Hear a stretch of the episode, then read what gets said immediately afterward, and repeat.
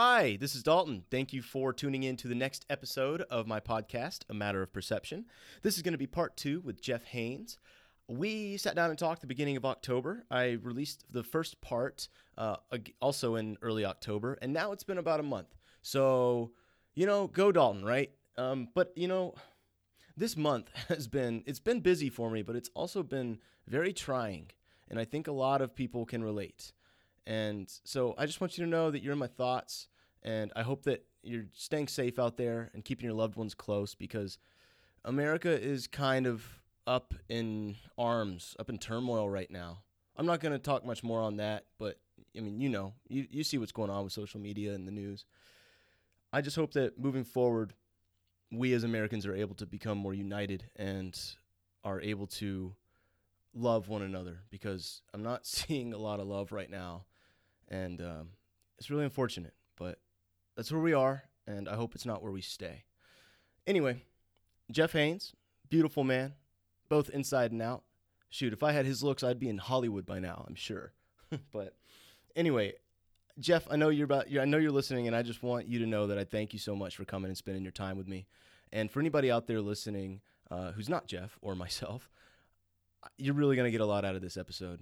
Jeff really showed a side of himself to me that I had never seen before, and in like any other human being, really, besides my like absolute closest friends. So I want to thank Jeff for really being raw with me, allowing him his true self and feelings and thoughts to come out because there's a lot there. He's he's very much like an onion. He's got those layers. He's like Shrek, and we all love Shrek. so Jeff is truly a, a humble and joyful and very very funny human being, and so it was truly an honor. And so I hope that you get as much out of listening to this as I did being a part of it. So without further ado, Jeff Haynes, part two. Yeah, and I fought my depression. I just keep it all cool, calm, and collected. I just started relaxing and I stopped all the stressing. Now I keep it cool, calm, and collected. Sometimes it feels like nowhere's where I'm headed. Still keep it cool, and collected. But if you're talking about the craft, man, it's still not perfected. But I keep it cool, calm, and collected. Uh, You went, you went to the aviation academy. Yeah. Can you can you fly today? Like, could you go get on? Um, could you go charter a plane? No, or- I'd, I'd need to get retrained, recerted, Okay. and uh, Basically start another over. physical. I got I got uh, three hundred about three hundred ish hours. Oh, okay. So those And- hours would stay. yeah, oh yeah, those hours will stay, Okay. but I'd still have to get re. Um, Right. Yeah. you have to go through. A, updated. yeah, Yeah. everything. Yeah. Okay. So, and I, and so I've you- forgotten probably more than I ever learned. Sure, I'm dumber right, now than I was when I started. um, it's me after listening to Miley Cyrus. and I feel oh okay. I'm just kidding. I, she's got good music. Uh, Here I thought we was gonna be friends. Uh, Are you a Miley Cyrus fan? no. Um, you just you're just picking a fight. hey, you know I got to pick something. What do you want me to do? Pick my nose? No, please. That's not. a two-handed affair. Look at the size of this thing. It's like a canoe hanging off my face. That's a two-fingered affair. in my I know. instance. Um, so anyway, back to Nancy. And yes. Yeah. oh, sorry, that was rude. in wit. No. In wit. So, um, all right. So, so you you joined the National Guard. It was something to do with flight school. How does that?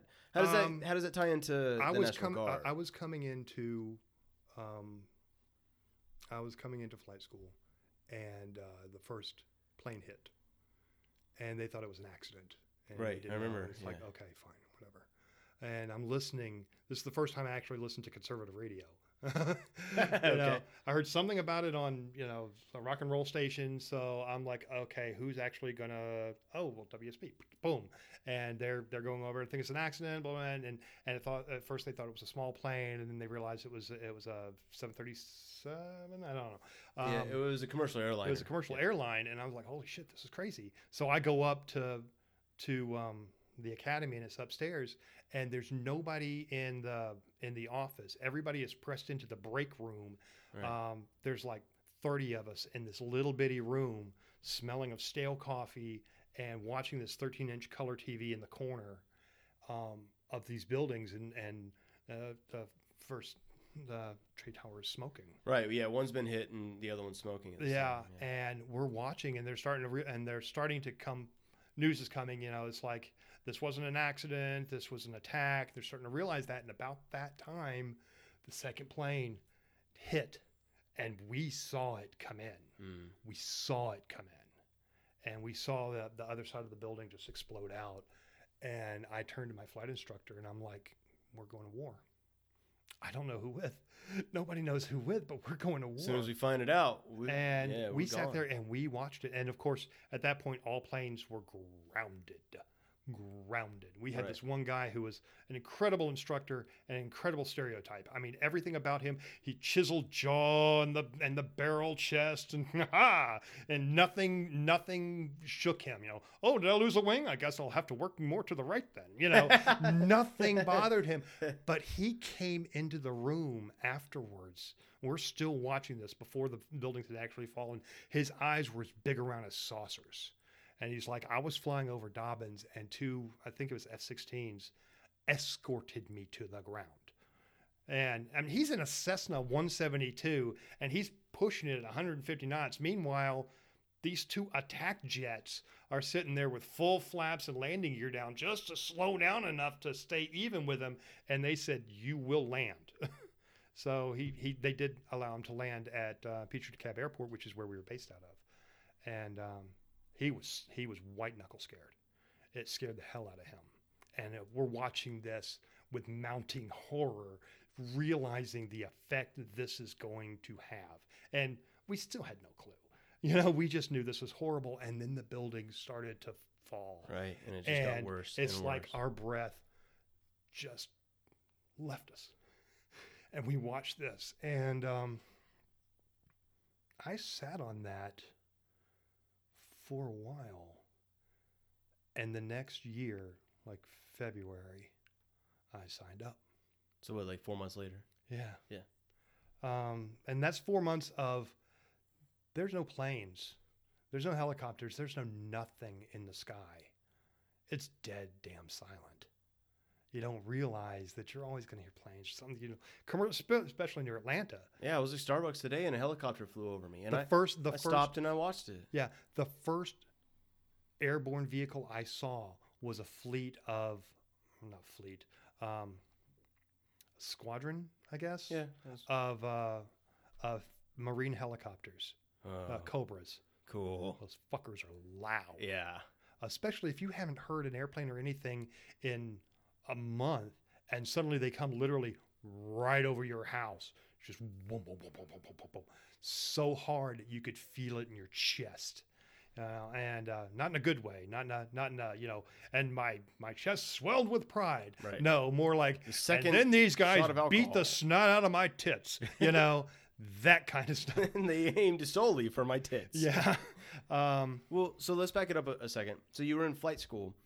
Was that was separate from the military? Were you going to use that for military I wanted to. ends? Yeah, you I wanted really to be like did. a fighter pilot. So I went. I went. I went to sign up, and uh, you know, I was at MEPS, and they could. You can go Navy, you can go Army, you can go Marines, you can go Air Force, Sure. yeah. and um, uh, the National Guard allowed me to be at home, and I could. And they used the National Guard for like emerg- uh, you know, environmental emergencies, hurricanes, things like that. Right. And I'm like, I can help people here, and I can, I can, I can do. I think I can do more good here. Um, so I'm like, okay, I'll try that. And, and they're like, well, what job do you want? And I'm like, well, you know, I have my, I have my pilot's license. I could, I could be a pilot. And they're like, oh, that's fantastic. Yes, we need pilots. We need chopper pilots. This would be great. And you, you already had that. That'll be amazing. Oh, wait, wait. Oh, you don't have enough college under your belt. You don't, you don't have a bachelor's degree. I'm like, well, Oh damn! shit. You need a bachelor's degree. To Uh, yeah, at least, at this time. Um, oh, and I was too old. and um, and I'm like, okay, well then, what is the most dangerous job you have? I mean, give me something, you know, just that I can really help. They're like, well, how about long range surveillance? LURS, it'll be fantastic. It'll be awesome. And I'm like, great. And they're like, oh, oh, oh, oh. Oh, oh, but according to your medical record, your hearing isn't as good as it needs to be. I'm like, son of a bitch. All right. Damn. Well, well, what do you got? And they're like, well, have you considered know, a counterintelligence agent? And I went, agent? And they're like, Agent. counterintel agent. Agent and I went, intelligence agent? And they're like, yes, a counterintelligence agent. And I'm like, so I'd be like a, like a, you know, a Secret agent. Spy? and they're and they're like, you would be hunting spies. And I'm like, what will it take to do that? And they're like, well, let's see what your ASVAB score is. Oh, oh, oh. Okay. You could do anything in the army that you want.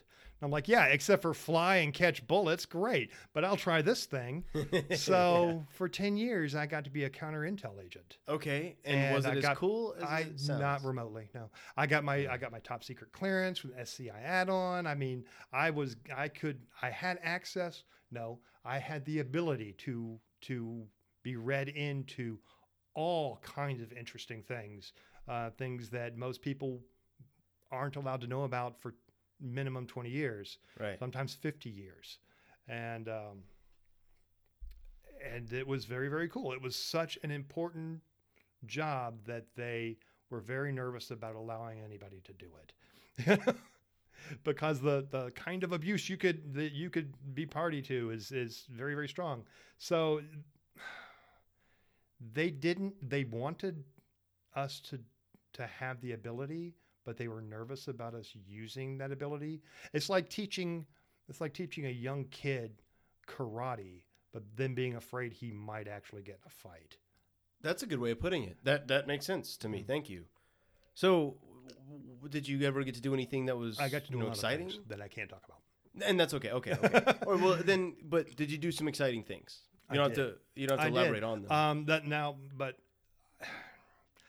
there are a lot of things of which i cannot speak okay. All right. Um, and Well, then- we'll probably be dead before I can. However, there are certain things of which I can speak.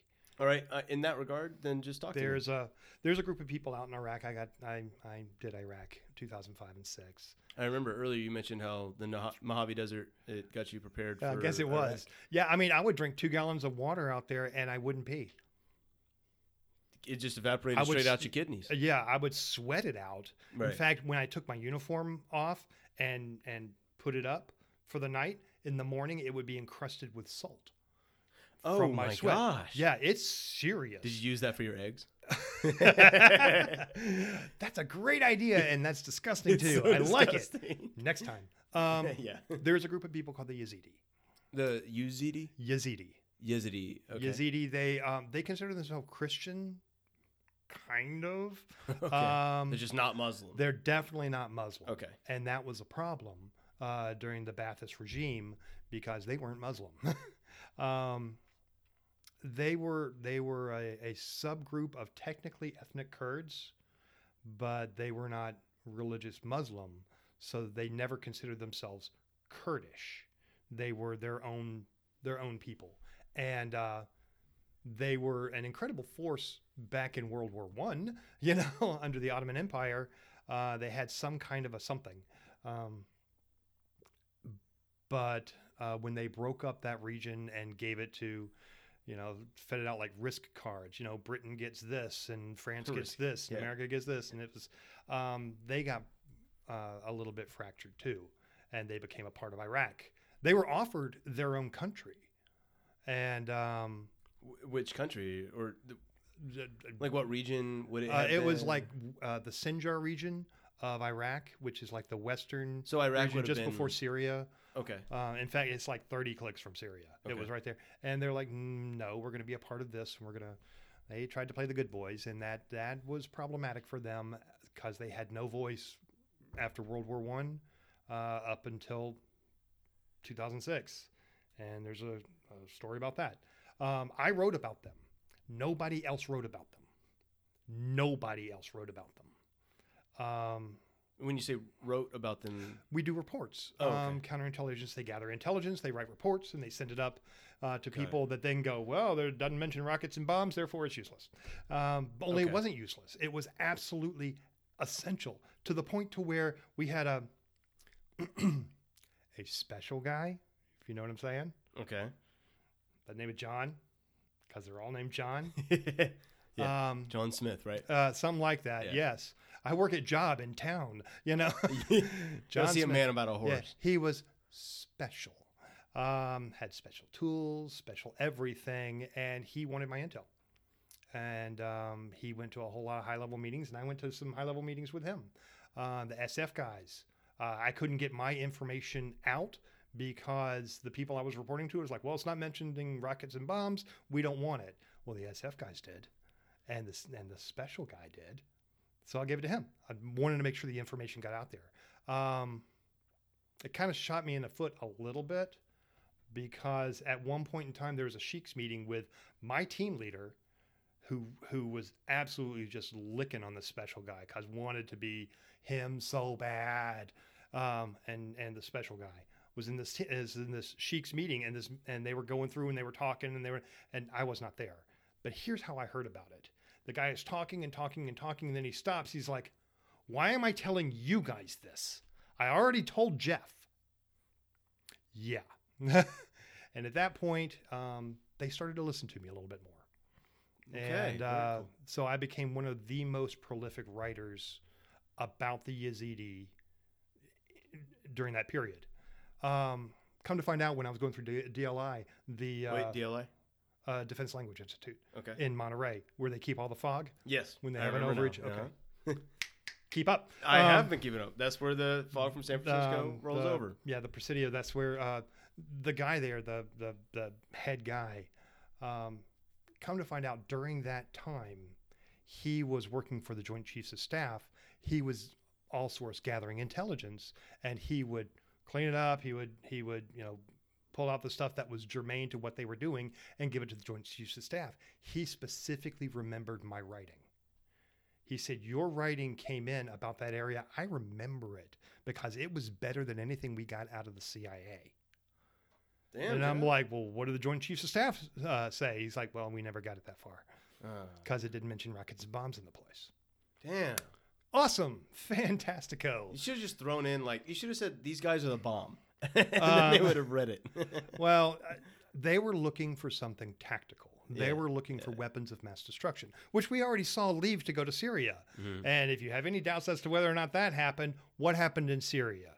Think about it. Um, we know they had weapons of mass destruction. We sold it to them. Come on.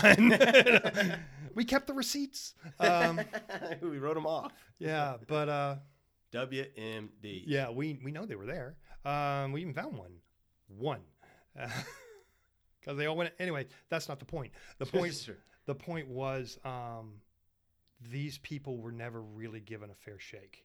And in fact, our buddies back there, the Kurds, they didn't like them because they wanted they wanted to represent them for a larger voice in the upcoming parliament, and the Yazidi wanted representation of their own.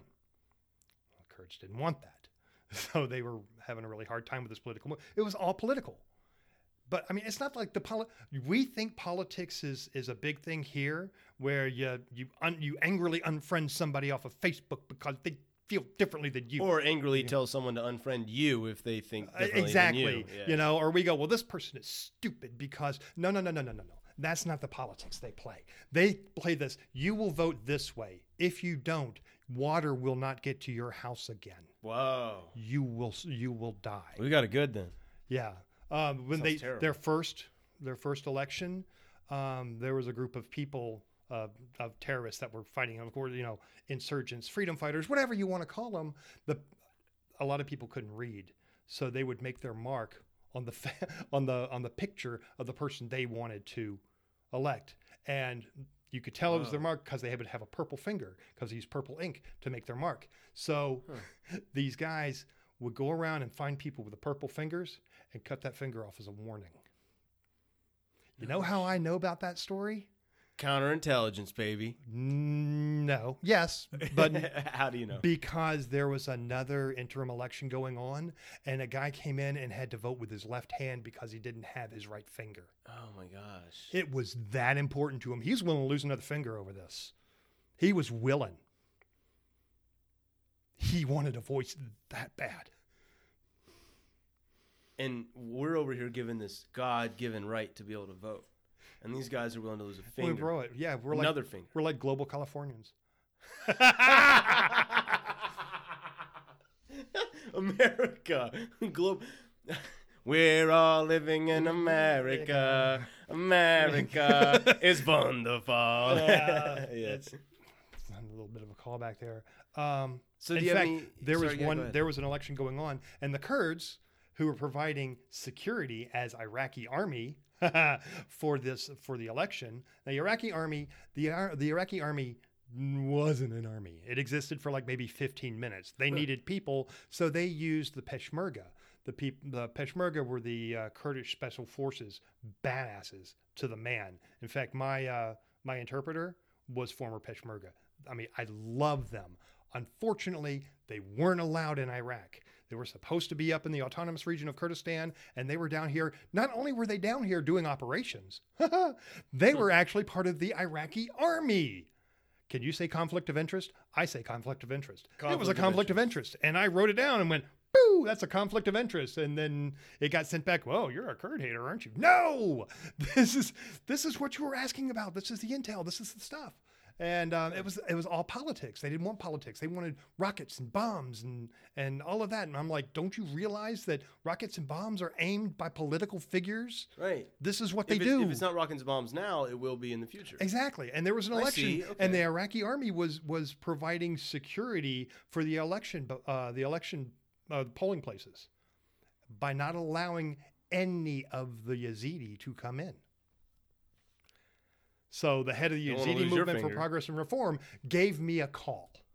He actually called me on my burner phone because I had a special burner phone. Dope. Oh. dope. CIA, yeah, um, counter intel agent, not the other kind. Do you like the show? guys. I I don't want. We're gonna come right back to this, but have you seen the show Burn Notice? Yeah, I love it. I'm watching it now. I am rewatching it too. Uh, yeah, I'm on season 3 i I'm I've already seen it, but season four, I think. it- does Burn Notice hold a candle? oh no, it's to bullshit. Oh, But okay. it's fun I bullshit. figured. It's a fun some, show. Some things are real. Some things Yeah. are real-ish, Uh. and some things are fun. You know. That's one Um, of those shows where I, it makes me feel more than I am. Like I'm like, oh, I can be Michael Weston, and um, you know, I can rewire, rewire the the the camera signal to that to make it look like I'm somewhere else. And it's like, no, I fucking can't. Yeah, haven't why don't I? any of Why would I do that when I can go to Amazon and get the same damn thing? Yeah, and get it delivered to me yeah. in two days because I got Prime. Let's make this happen. I think I think that Burn Notice and Michael Weston. I think that that show was perfect for its time. It came out like what early 2000s, Mm-hmm. like 2002. It lasted for eight seasons, so it, it went on to what like 2009 or so. I, I Here- could be wrong. Here's but- what they captured really, really well, What's that? more than anything. Uh, can I take a guess? Is it the mindset? hmm His mindset? but specifically the absolute um, wall off nature. Yeah, that, that's what I'm, that's what I'm trying to get at. Yeah, his Um, emotional barrier that he yeah, puts up. and he and he and the reason you know why he does it, and he knows why he does it, and everybody he does it to knows why he does it. But the fact that it is there is the true heartache. You know, everything he does is for is is for very great mission, intentions. but yeah, but he has to use his friends, and his friends know they're being used Mhm. and are ready to be used. I mean, Sam Axe, fucking awesome guy. I know. man. Bruce Campbell is the Bruce Campbell is the man. bomb, but Mhm. he knew, he knew exactly what it was about, and they were best friends, Mhm. and he knew he was going to get used Yes. because that's what you do. Yeah. yeah, Um, yeah, yeah. Good show. Good Uh, show. it's good. I mean, and he was using him. He was reporting him to the FBI. So Yeah, that- that's a great se- show. I, it, that was in the first season. They promptly dropped that in the second season, though. I noticed that. It's like, all right, we're done with this FBI bullshit. Well, Let's things just let 'em be- evolved. Yeah, yeah, well, You yeah, know. and and they evolved organically too. That I, yeah, it's just, yeah, it did a great job. Yeah, very good show. The, But the- during the election, getting back to that election, because this is actually something rather important. which election? The one that you were talking about um, over with the. Okay, yeah, all right. Mm-hmm. so yeah, the I'm- head of Yazidi guy all right, tangent over. Let's get back to that. gave me a call Okay. on my burner phone and said they are not allowing us into the voting into the polling place. We are about to attack. And I and my rapport was so good with these people. I said, "You will not do that. you will stop. You will stand down and give me 20 minutes." And he said, "Okay." So Wow. I so I ran from where I was Can I ask why did he call you in the first place to tell you that he was about to attack? because he let me he wanted he wanted he knew he was going to die. I mean, if he attacked they I mean they were a suicide armed. mission. They were well armed, but he wanted to he wanted to make sure that Jeff knew what happened that day. Okay, okay. Wow. So I, I go stroking up a quarter, half a mile up to the TOC, um, Tactical Operations Center, just as fast as I can go. And I get to the radio room and I'm like, look, because our people were providing Overwatch um, of the election thing, and they see nothing wrong. You know, they see the Iraqi army providing security as far as they understand it. They don't know that that this whole subset of people are being disallowed because they are not recognized as Kurdish. You know, Mhm. they don't know the shit that's about to hit the fan and the absolute slaughter that's about to happen. So I go running up and I'm like, the Iraqi army's not letting people vote. They're they're stopping people because of their political affiliation. You got to check, you know, you got to get in. And the guy's like, I'll radio in and see what I can find. And he calls in to the guys providing Overwatch, going, um, do you see anybody not allowed to vote up there? And like, well, we're moving in now, and we'll we'll take a closer look. So our guys move in. Of course, as soon as our guys move in, the Iraqi army diddy mouths out because they know they're doing wrong. Oh, okay. Yeah, so they're and they're out of there. I get another call when they're letting us in. We're voting now. Ten thousand people voted. Ten thousand Yazidi voted, and because of that, because of that, they got one voice, one voice in Parliament. Whoa. One. Who was it? Do you know? I don't remember some fucking Yeah. turd. I got I got a picture of him in the box somewhere. Did he did he do well? Did he? Do I don't good? know. Okay. I, I don't think he That's not did. point. Actually, The point that's not the point. They haven't had a voice in their own government Yeah. since World War One. Probably before. They got a voice because I, because he called me first before fighting. I saved, and he he told me this. He said, um, "You probably saved around ten thousand people that day." This guy told me that. How how do you, how did how did that make you feel? How do you feel? I did a heroic thing, um, and I didn't mean to.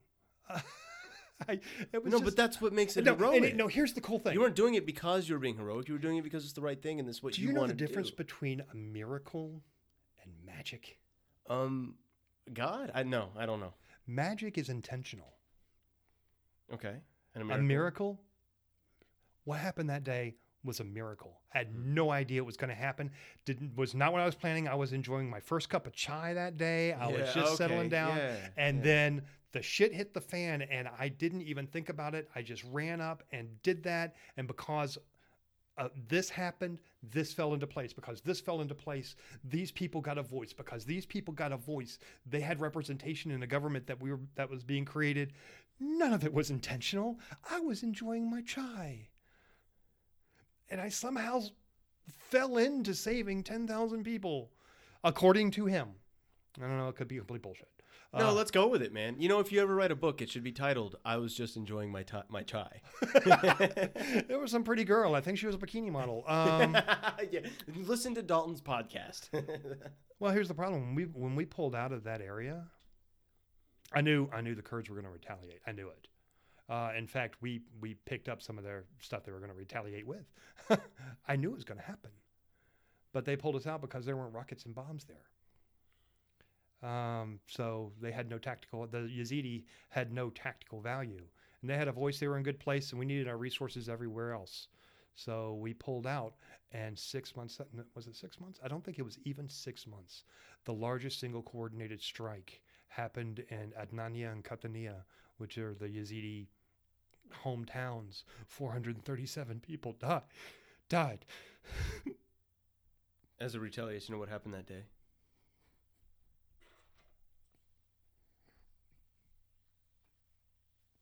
No rockets or bombs, though. Right? What does that make you feel in regards to our military? We try, Yeah, but we don't see the value of some things. it's a little selfish. It seems. Well, they're self-serving. They should be self. They're they're protecting their own. They should Right. be protecting their own. That's how you keep an army alive is by protecting your army. I get it. Still doesn't make it any easier. I came home. I was laughed at What? because I went up against my team sergeant. He said, "Oh, they're all liars. They don't mean anything." Who, who were liars? The Yazidi? Yeah, Okay. the same Yazidi that uh, CIA was, um, the, the special forces were reporting on, and other special people were reporting on. Yeah, they were important. They're incredibly important. They were living, breathing people with heartbeats. Well, not 437 of them. Yeah. Yeah. Um, So you got laughed at. I got I was laughed at because you know, but whatever. I'm used to being laughed at. I'm a nerd. What are you gonna do? true. True. uh, when I left in 2013, and I was still, I, I you know, I got over that stuff because you know the guy who who was the real fool, he he couldn't be the one that that took the fall for being foolish and not seeing the value, so I became the fall guy for that, and I'm go eh, whatever. You know what? I did a good thing at the time, and then when this hit, that that demoralized me strongly. How did you find that out that that had happened? The 437. Intel guy. What do you think? The the same guy who called you? Uh, no, he died. He was one of the 437. Yeah. Oh, Jeff. Uh, as well as his sons uh, and uh, his wife, and um, and the people that that ran the cantina that made sure I had chai every day, and um, people that you interacted with, that you were friends with. people I knew. Yeah. I they invited me to weddings. No, they invited me to weddings. Did you go? Yeah, absolutely. What are their weddings like? I bet they're a lot of fun. Oh, they're great. Uh, every Thursday, you hear gunfire going off. It's not the terrorists; they're having a damn wedding. It was amazing, cool. and uh, they wanted me there, and that was considered a high point for me to, for for American soldiers in general to be there, and they they really wanted me to be there specifically. They they made a joke because I, I was the first person that listened to them. I was the first person that actually wrote about them. And so they wanted to talk to me. Nobody else, not the special guys, not the SF. They wanted to talk to me. And my boss, who just hated that because you know how they all lie. so he hated the fact that this little E3 Spec 4 nothing was uh, was being talked to. And they made a joke. And he probably couldn't even understand it either. no. He, could, he, he couldn't fathom the fact. He couldn't understand, wrap his little mind about around the fact that it's because you listened to him and you cared about them. just to show you how much they talk. Because our interpreters um, were Yazidi as well, the local interpreters, not the ones that had the clearance, just the ones that are doing the general grunt work. Um, my team sergeant, as a joke, as a joke, put, you know, vote for Jeff Yazidi King and put it outside of our door in our barracks. And one of the interpreters saw it and spread that out. So the next time the big wig comes in to talk to me, because he talks to me nice and regular, he's like, you know, good morning, my king. As a joke, you know, Sure, twinkling in his eye and everything. I'm like, yeah. motherfucker, are you kidding me? The the big wig of the Yazidis. yeah. Okay, cool. The, yeah, the head of sure the I got it right. uh, head of the political party. Sure, yeah. Them, and uh, a well-regarded man in his in his own right. But I mean, it got back to him like in days. So I became the Yazidi king, and it was what you know. Again, all tongue in cheek. you Right, yeah, of course. But Yeah, they- I, yeah, they didn't but when- actually think of you as their king, but still. yeah, right. But you know, they made they played with it, and that was the kind of rapport I had with them. Is we could play with each other, we could enjoy each other. Um, one of the things I was asked to do is get pictures of all the major people, all the political heavy heavy hitters, right? So I went to one of their weddings. They all wanted to have a picture taken of me, so I took a picture of all of them. You know, all these ridiculous pictures Yeah, yeah.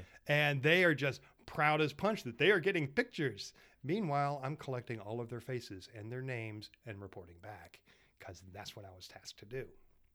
Whoa. Yeah. Jeff. I mean, that's like t- two birds with one stone. Well, So- you know, I like to be efficient. Um, so so so wait so so okay you did you feel bad about doing that Mm-mm. i mean that's what you that's what you're supposed they to do They needed anyway. to know about. Okay. We yeah. didn't want them to do harm. And I was actually getting okay. See these people that you think don't exist? Not only do they exist, but they make great lamb. So here it is. So you should get to know them because you should really get to know them because this shit's off the chain. Yeah. And their chai, phenomenal. I still haven't gotten a decent cup of chai since I left Iraq. I swear to God. It's good to Um, know. Yeah. That's why the every chai I've ever had. I don't. just- I've only had chai maybe like four times. Oh, this stuff was amazing. And one time was pretty good. Other than that, I was like, oh, Will, what is Will this? Ho for chai. That's all I'm saying. What? Oh, Will Ho. Oh, for Will chai. Ho for chai, Should be a sign right there. Will Ho for chai. Um, but it. So no, I didn't feel about bad about that at all. Um, I felt bad that we were leaving, but I was already gone. I couldn't do anything about that. Yeah, right. It's not like you get Um, a choice. But they stay. died, even though I told them. I gave, I told them how they were going to do it. You know who was going to do it. You know the best possible routes. Blah blah blah blah blah. And I got completely ignored because I was already out of the field. Why would they care? Why should they care? We were leaving. Why should they care? Here's why they should care. Okay. Why? Remember when ISIS suddenly exploded in Syria and came forth? Where did they come through? The Sinjar area and the Yazidi. And they went after the the Iraqi army with such vehemence and virulence that they pushed they pushed the, the Iraqi army that we were supposed to be training, but we left a little early because it looked good politically. Hmm. They weren't ready. And they got overwhelmed, leaving all of the material, tanks, guns, everything for the for ISIS. So they occupied the Sinjar region all the way up to Mosul, and then began the Sinjar Mountain Genocide, where they were killing and enslaving all the Yazidi that I was reporting on. Now they wanted to talk about them. Now they were interested in them. Oh my God, this is horrible. Where the hell were you in 2005 and 6 when they didn't have any rockets and bombs? So on top of all of that, what you're saying is that the ISIS came in and they and they not only committed this genocide, but they also took our supplies that w- that we left behind for them. Is- yeah, is- well, that we left behind for the Iraqi army. Right for the Iraqi, not, when not they, ISIS, when but they, the Iraqi yeah, army. when they swept through and took Mosul and and Talafar and all that, um, the Iraqi army retreated, and they couldn't retreat. and they left all of that. that. Oh yeah, they left all of it. wow, Now here's the funny thing. that it's not funny already. Oh, it's hysterical. Yeah, I, I meant that facetious. I know. okay. The Kurds, you know, the people that were, you know, doing stuff and you know really bad, Mhm. they helped the Yazidi. They brought them into their fold. They rescued them. They did some amazing stuff and brought them to and and brought them into the Kurdish army. they were there when we wouldn't be. Figure it out, man. Because I sure can.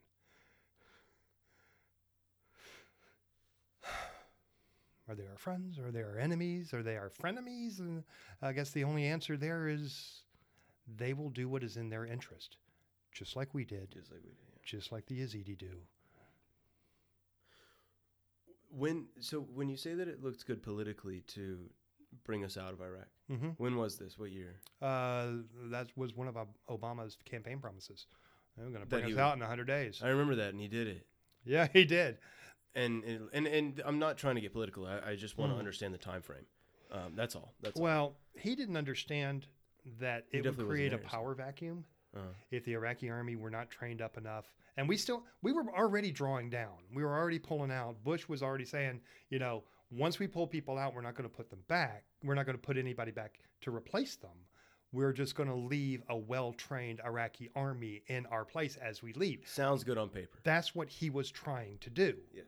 Um, and that's what we were doing. We had MTT teams, uh, mobile training uh, teams. That's what MTT stands for, mobile training team, uh, teaching the Iraqi army how to be soldiers and um, and how to fight and how to fight the American way, which seemed to be successful. Instead of just you know shooting your gun up in the air and looking like a badass, you actually aim at what you're trying to hit. Right. Yeah. Um, and mentally prepared to yeah. do that. yeah, you can be a badass when you can walk away from the field knowing that your enemy is dead. You know.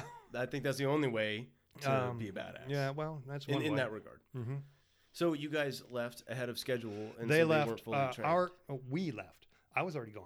I was already out of the Okay, country. I'd we moved on to as- other things. as We as Americans troops. left too early. We left a power vacuum because um, American politics and American uh, military strategy is horrifically short-sighted. Sounds like it. And we we for political expedience we wanted to get out so we can go hey look we got out. Like we said we were aren't we awesome? Well yes we are. But in the process these guys over here just got to commit a, a genocide in the in the power vacuum that you created so that you can look good. The hell you doing? What does that region look like now? Do you know? uh, according to my contacts ah, okay. All right, Jeff. All right, Jeff. it has been leveled. Um, it is there is a parliament. Um, the first thing that the first thing they did was they voted in some of the most religious fucktards you could possibly get in there. You know, they're pious enough to run the government. I'm like, okay, you're fighting a thousand years of evolution here, uh, uh, a thousand years of, of, of behavioral training. It's, it's just going to happen. But at least they had a voice to vote somebody in like that. Sure, so sure, okay, whatever. Um, there are still some squabbles. Um, ISIS has been pushed back. They're Uh, like essentially non-existent now, right? r- am I- right. Could I be wrong? Yeah. Okay. um, they they were pushed back. We you know with our help and the Kurds' help and the Iraqi army help, they they pushed them back, and they they um, it's leveling out and becoming a uh, their own country. Kurdistan, um, which you know one of the big propaganda things for the Kurds was you know we want to restore Kurdistan. Kurdistan never existed. it was literally a propaganda dream. It was a pipe dream. Uh, it never existed. The closest they got was the autonomous region of Kurdistan. But guess what? Now they got themselves a Kurdistan. They have a Kurdistan now. They, I, I believe so, and they owned it. Uh, they de- they deserved it. They they fought for it, and they Cool. carved it out of a piece of Iraq. so meanwhile, they're creating their own history over there. Yeah. Man, it's weird to think about that. I think about that sometimes when I'm just, yeah, I just in my in my random thoughts about the fact that there are wars being fought that have nothing to do with America. They have everything to do with America. What do you mean? One of the reasons why we we connected into Iraq in the first place during the Iraq-Iran war was uh, Iran hated us and and wanted to hurt us, and they were having this war with Iraq over a little piece of the of the Serbian Bay or whatever the fuck they, the Gulf. There you go. Oh, yeah, Um, And so we helped we helped put Saddam Hussein in power. I don't know if you realize that. I did not. Is that what was that? Desert Storm? No, that was pr- well pre Desert Storm. Oh, does, that's that was that was during the seventies. That Sorry, was okay. or seventies or eighties. Um, My uh, history. part of the histories. My history. My my world history is great up until World War II. After that, Vietnam, Korean War, Desert Eh, Storm. I'm not. I'm personally not very Yeah, good at well, it. there's a whole lot of playing in the sand that that we Right. we did during the whole Cold War because we're running pocket. Anyway, um, Apologies. okay. So we we set him in, we set him up there, and he ran a very successful, fairly secular government in a region that was not at all secular. It was very religious, uh, theologically based. Uh, it was theocracy. Look at Iran. You know, when they had the fundamentalists come in and the Ayatollah Khomeini and they grabbed. our- Yeah, we. This was a this was a this was a secular bastion in an ocean of of religion. And so, yeah, he was our buddy. He was our pal until he started doing some stupid stuff with Kuwait, who was also our buddy and our pal. And we had to go in, we had to spank him for 100 days. And uh, that kind of cooled our relationship with him very strongly. Uh, and then when he used, remember those weapons of mass destruction that he didn't have? That he used on the Kurds? Yeah. uh, the ones that we sold him for Iran? Yeah. Um, Oh, okay. yeah, he used them on the Kurds. So we knew he had uh, them, and that was our excuse to go in because we were afraid Al Qaeda was going to get them. And Al Qaeda was already pissed off at us, you know, after throwing a couple of planes at our buildings, and um, that's why we went in. And That all makes sense now. yeah, and, and everyone's like, "Yes, that's for oil." No, no, no. You know, Huh. well, we had no right to be there. Well, we thought we did because of our intel said, when, you know, and if uh, uh, um, what was his name, Clinton hadn't completely cored out, was it Clinton? He was before Yes, Bush. it was yeah. Clinton. Uh, Okay. If Clinton had completely cored out our human intel guys, we would be able to know this. Yeah. You know, but he pulled us out because he had this idea of, well, you know, at this point we have uh, technology that we can we we have satellites that can see driver's licenses at or or license plates at 200 miles above the earth. Well, that's fantastic, but a building has never been attacked by a driver's license. It's been attacked by swarthy guys in the and you know Yeah, you yeah, know yeah. in a building somewhere, ironically drinking chai, and you need another swarthy looking guy listening very carefully and then reporting back. You need human intelligence, which is what I did, and that is what we collected, and that is that was incredibly important. We didn't have it. So even though we had all the intelligence coming in, we didn't have the pieces to put it all together.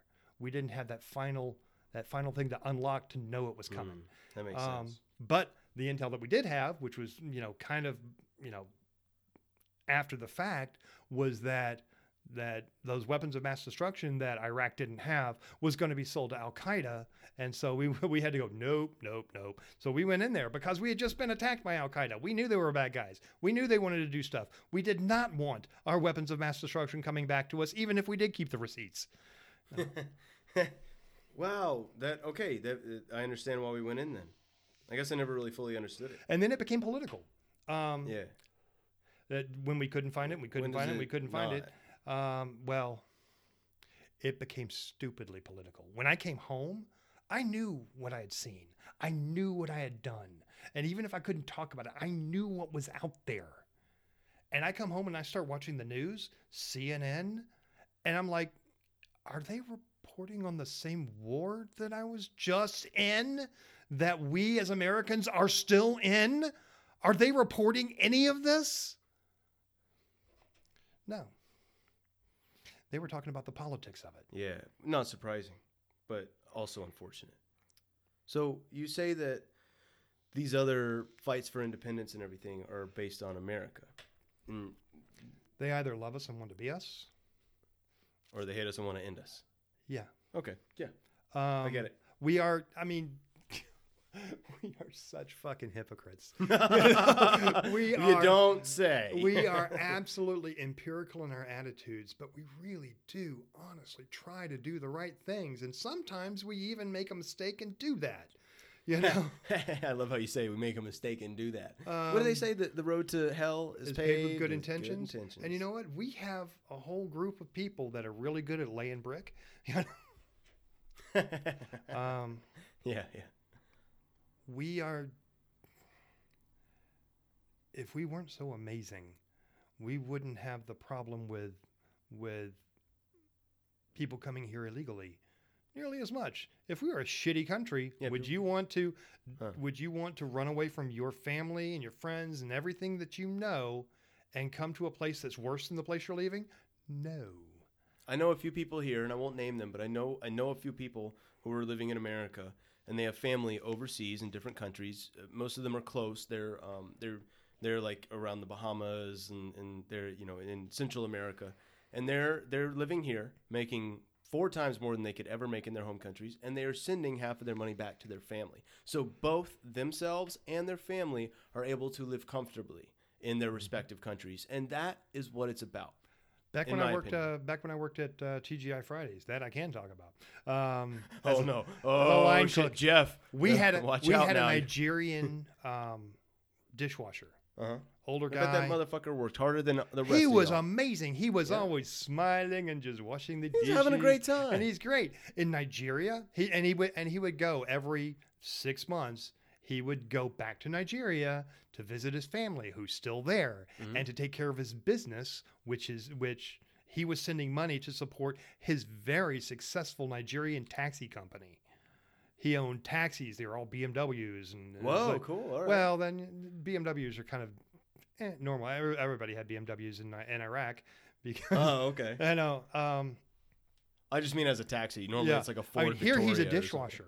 Yeah. Here he is working what is unarguably the shittiest of shitty jobs Uh-huh, you yeah. could, and smiling the whole time. Because he knows back home his family's happy. His family is well taken care of, is Hmm. incredibly well off, and he is seen as a damn hero. And he is here and appreciating everything that he gets here. And we had a we had some militant people there talking about the freedoms of this person or that person. Or this, this Nigerian is like these people, these kids here don't even know what freedom is. Yeah, They have no clue. yeah. Because they just sit- have it Yeah, already. he's just sitting there washes. I mean, again, we're the Californians of the world.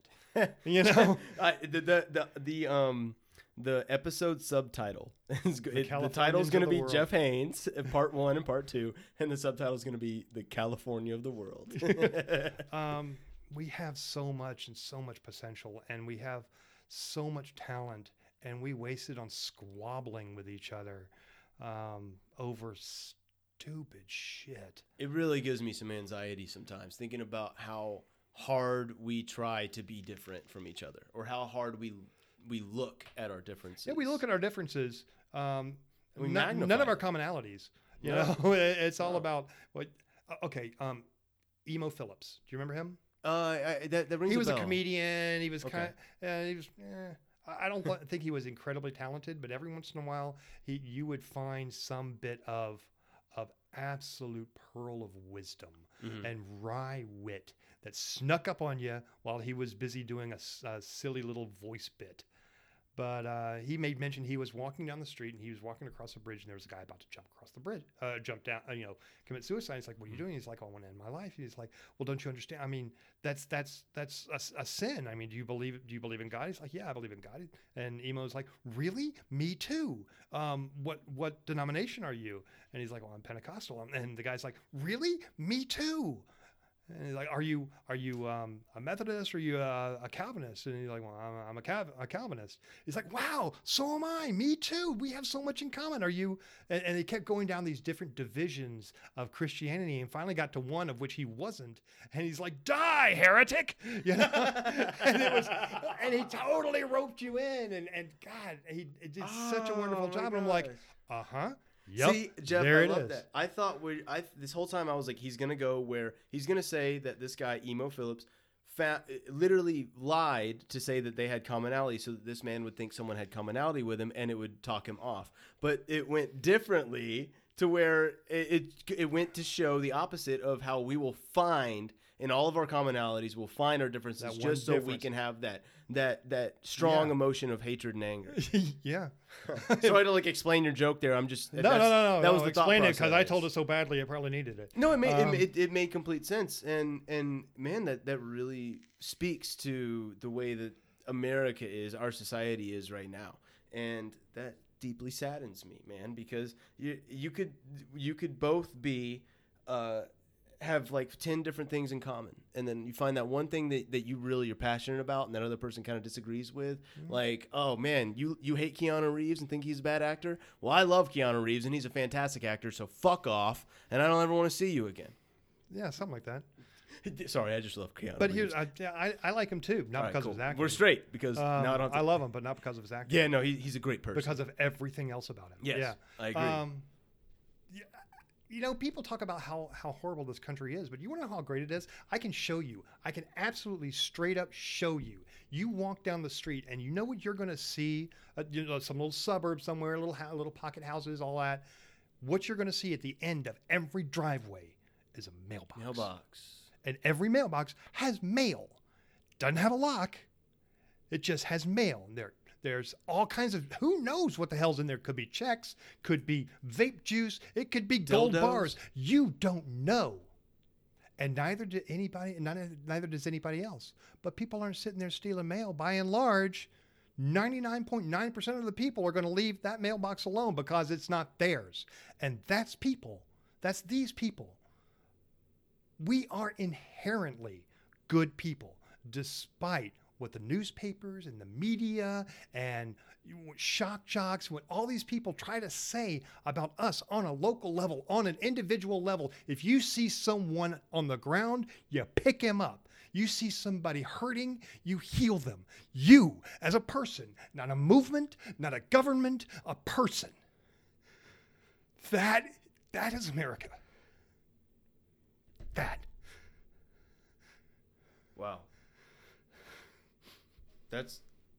I mean, you said it right. I, I, I, I don't even. I'm not going to say anything more because you said everything that there is to say regarding that. So let's talk about motorcycles.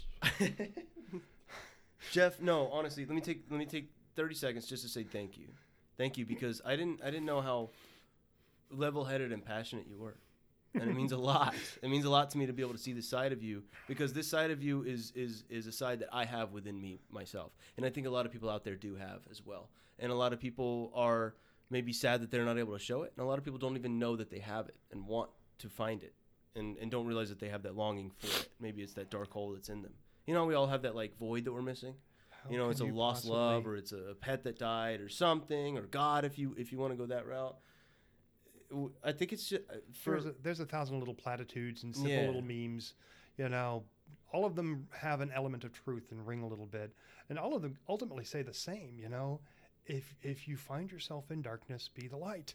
yeah, yes, Um, You know, the, the the greatest thing you can carry is a smile. I swear to God. Walking into a place with a smile, I, I am I'm not a very smiley person unless I'm around people that I genuinely love. I normally I'm I'm, I'm in my own thoughts. I'm, I'm very much a thinker, and I'm thinking about the world around me, and I'm very much out in the audience, even in real life. I'm thinking about how I look to that person or that chick or that guy right over there. I'm thinking about what they think about me. I hate it. It's a curse, but it's what's going on, mm-hmm. and and it it makes me forget that I have the option, very much the option, to enjoy where I am right the fuck now. I can be I can be happy right now, and I have many things I can be happy for. Many things I can be sad about, but I don't have I, I can choose not to be. I can choose to be happy about the things that I, I have to be happy about. My mom loves me. My dad's also alive. I have a I have four amazing sisters in my life. I always go to family first. Are I've got a beautiful cute? dog. I have a one bedroom apartment that I can afford. I could get to work from home during a pandemic. I have things that I can be happy about, but still, I walk into QuikTrip thinking, "Oh shit! I hope that guy knows that I opened that door because I care about him." You know what I mean? when maybe, just maybe, there's been times, Jeff, when I'm like, I go out there and I'm like, you know what? I'm just gonna smile at people today. People are going to know that Dalton's in a good mood because, well, fuck why? I'm just am. Mm-hmm. But my eh, it, internally, my reason is because I choose to be. And I walk in and I and I, and and dude, it's so much easier to start a conversation with someone when they are not guarded. So when you show when you show that you're happy and and you have no walls up, people are more interested in talking to you. They'll open up about themselves. I was wearing a pink polo hat. I don't even remember how I found this hat. I think it was at the lake or something. I walked into Walgreens the other day to go get some ice cream, and I'm about to check out, and the girls, the, and I, and I was in that mo- that mood where I'm like, you know what? I'm gonna smile. I'm not gonna let anything get me down. I'm about to get some ice cream, mint chocolate cookie. It's gonna be delicious, and I was in a good mood. And so I walk up to the counter smiling, and this girl who I've seen ten times now. The first time we actually had a conversation, and what was different about me? I was smiling, and you know what she said?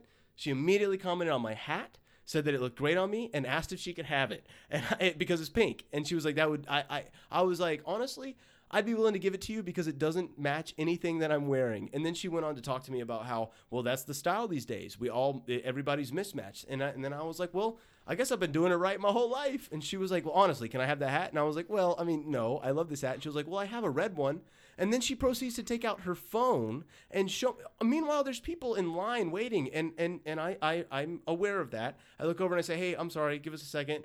And they smile. I smiled at them when I said it. They the smile is such a disarming thing. And so she shows me her the picture of her hat. It's literally like the same hat. I'm colorblind though, so maybe it was a little darker. I, it looked exactly pink, but she swears it was red. So okay, then and I, I know I'm being long-winded with this. I'm about to end.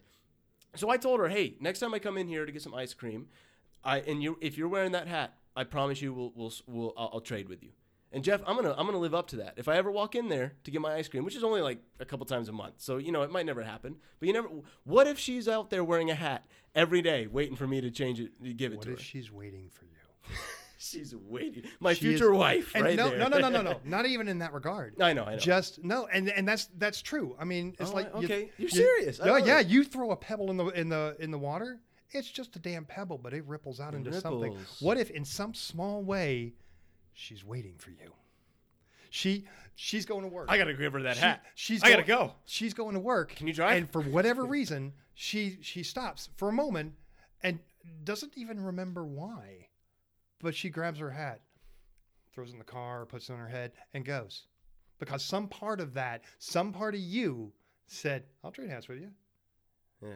She's waiting for you. And maybe she's maybe maybe she's waiting for someone to prove that they can stand by their word, Maybe. and that will. And does she even know that she's waiting for you? I don't know, man. That's that's that's some existential shit But right at the there. end, does it matter? What? Doesn't matter. No, it doesn't. It really doesn't. In the grand When- scheme of things. When you pull, and I've done this more than a few times. I, you you see somebody pulled over on the side of the road, and you pull over. My initial thought is to be mad at the cop, but go. Uh, on. no, I mean, okay, funny. Um, It's, I'm tr- I'm serious. somebody's though. broken down, or or somebody whatever, Gotcha, gotcha. and you, you just stop to help them. Mhm. They mean literally nothing to you. Yeah. you don't know They do them. not affect your You're life. not expecting some huge romantic moment or something afterwards. Doesn't matter. This magic moment. But you help them yeah, yeah. because it's what you do. because it's and you don't even know why you do it. You just do. Maybe, maybe because if you were in the same situation, you hope that someone like you would be there. Yeah, it requires too much thought. You don't. You don't go. Well, karmically speaking, I could probably use to balance the scales. No, fuck Right, that. right, right, no, you right, go. right, right, oh, right. dude, that person's in trouble. I wonder what they need. Boom, you've pulled over before you even realize. You don't think about it. You just do it. That is the inherent goodness that is people. At least our people that I know of. I truly believe, Jeff, that we are inherently good and we are taught to hate. there you go. When I see this, when I see someone who is full of hate and is hateful towards, you know, me or a They group had of to or practice anything- that shit. Yeah, something, some, somewhere. take They, practice. yeah, they're they are a master at being hateful, which means that, that at one point they were a beginner. So what happened before that, or what happened to cause that? It's a question that goes through my mind. They Like, were probably an apt pupil. You know, ignorance can be taught just as well. Yes. and and the funny thing, I always thought that ignorance would, was literally um, y- you don't know, but you can teach ignorance. So you actually train people to not know. you can train people to well, not at that point, it's not ignorance; it's stupidity, isn't it? You mm, know. uh, tr- tra- it's uh, it's conscious stupidity, Yeah, maybe. well, well, then it's trained. You know? yeah, yeah. I, I see. So it can't going. be ignorance anymore. It can't be ignorance anymore. No, at a certain and, point, and it I've actually said this. ignorance. I said this to a to a lady at work. It was fantastic, and my boss went, Ooh, and then went, say? "Oh, well, this makes sense."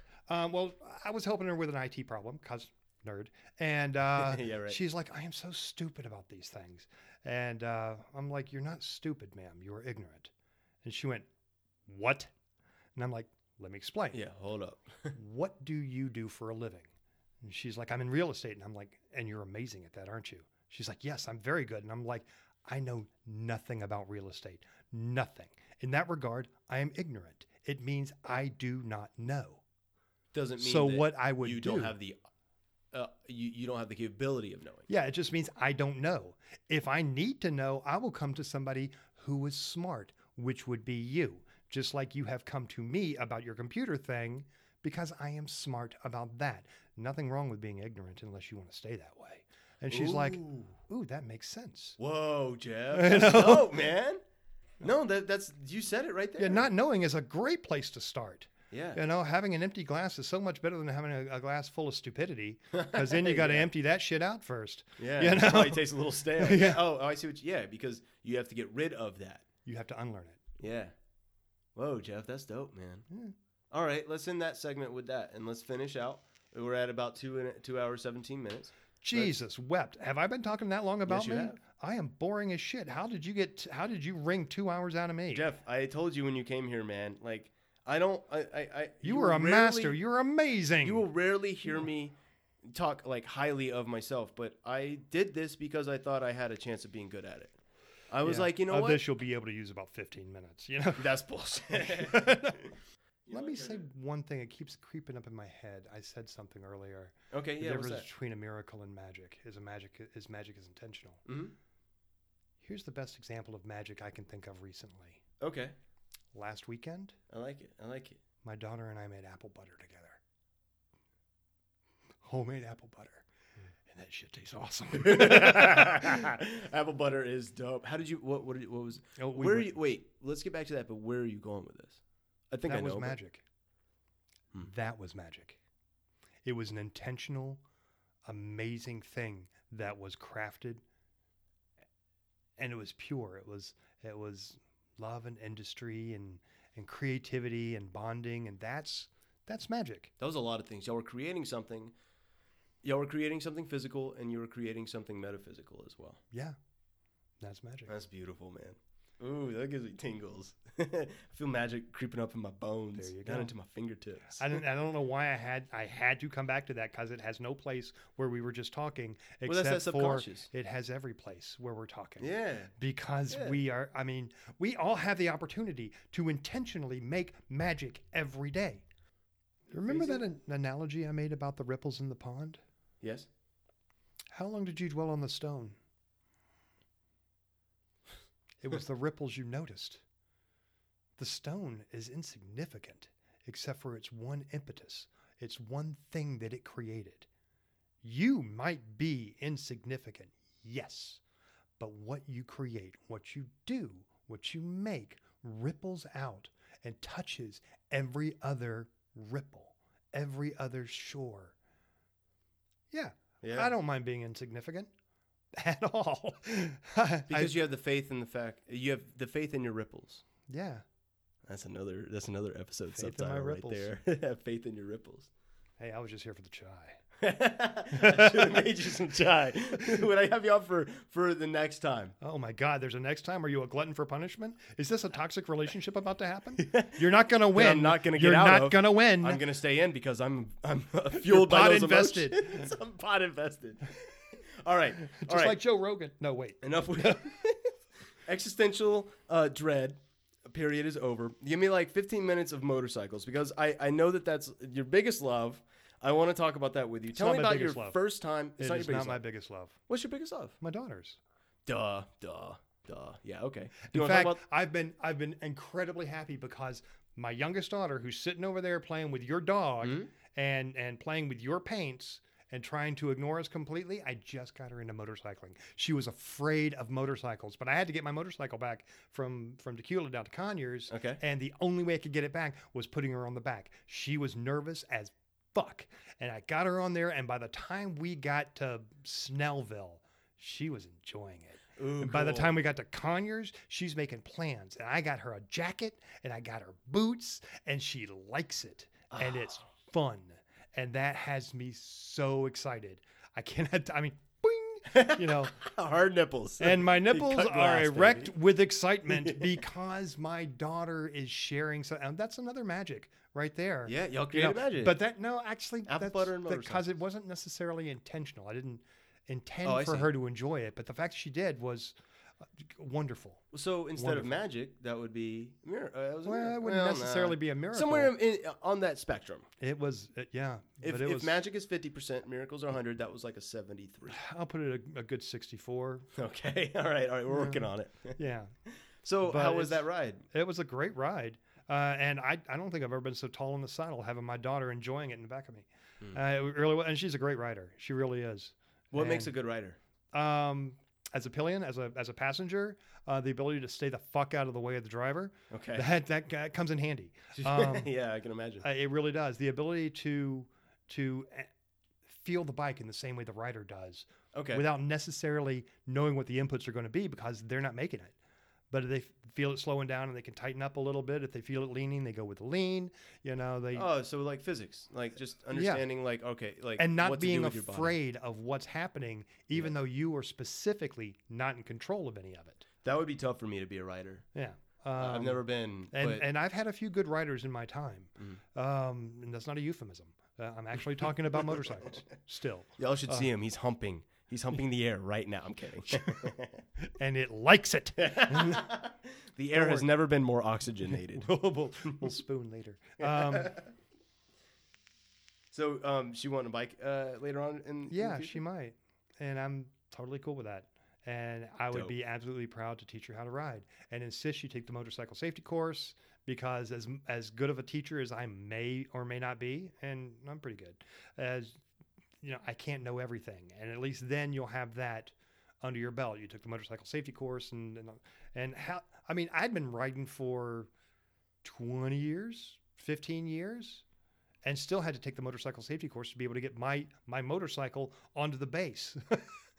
and and that was you have to take the course because it's the rules. And I went there I, again. I had been riding for over fifteen years, and I still learned stuff. Man, it's it's the basics. Going Yeah, back to the and, basics. it's, and it's really it's it's really good. I swear, I did an ins- I did something for insurance when I was 17 years old, 16 Mm-hmm. or 17. I just got my license.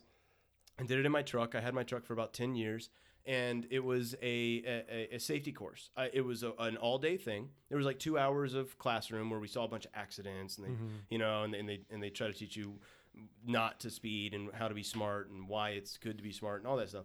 But then they took you and did the physical stuff, and I had to I had to um, drive as fast as I could towards a cone, and then I had to put on my brakes and then feel what the analog the the the analog air you know the air brake system. I'm saying that all wrong. I'm sorry, but what the brake system felt like. Felt like when you're going up. through the anti-lock yeah, of it. Yeah, yeah, and then the ABS. Yeah, and then to Yeah. and then to have to and then I learned to have to come off my brakes and then apply them again because a lot of people will just slam on their brakes Mm-hmm. And just keep them up. there. No. Yeah, All no, you have to to- take off and put them back on again. Yeah. Yeah, you, you throttle them. Yeah. And and and then I had to swerve right around a different cone, which was the kid, you know, the pedestrian, and then I had to swerve left and go through the other cones, and I did it perfectly every time. Mm-hmm. I've always been a good driver, but but doing that course taught me things and also taught me that I can be a good driver. And then I I, I learned how to I had to go uh, backwards through cones. So and they were in parking spaces. And dude, I can ah. back into any parking space now because of that. See? I didn't have that ability before then, but it taught me how to use my mirrors and how to understand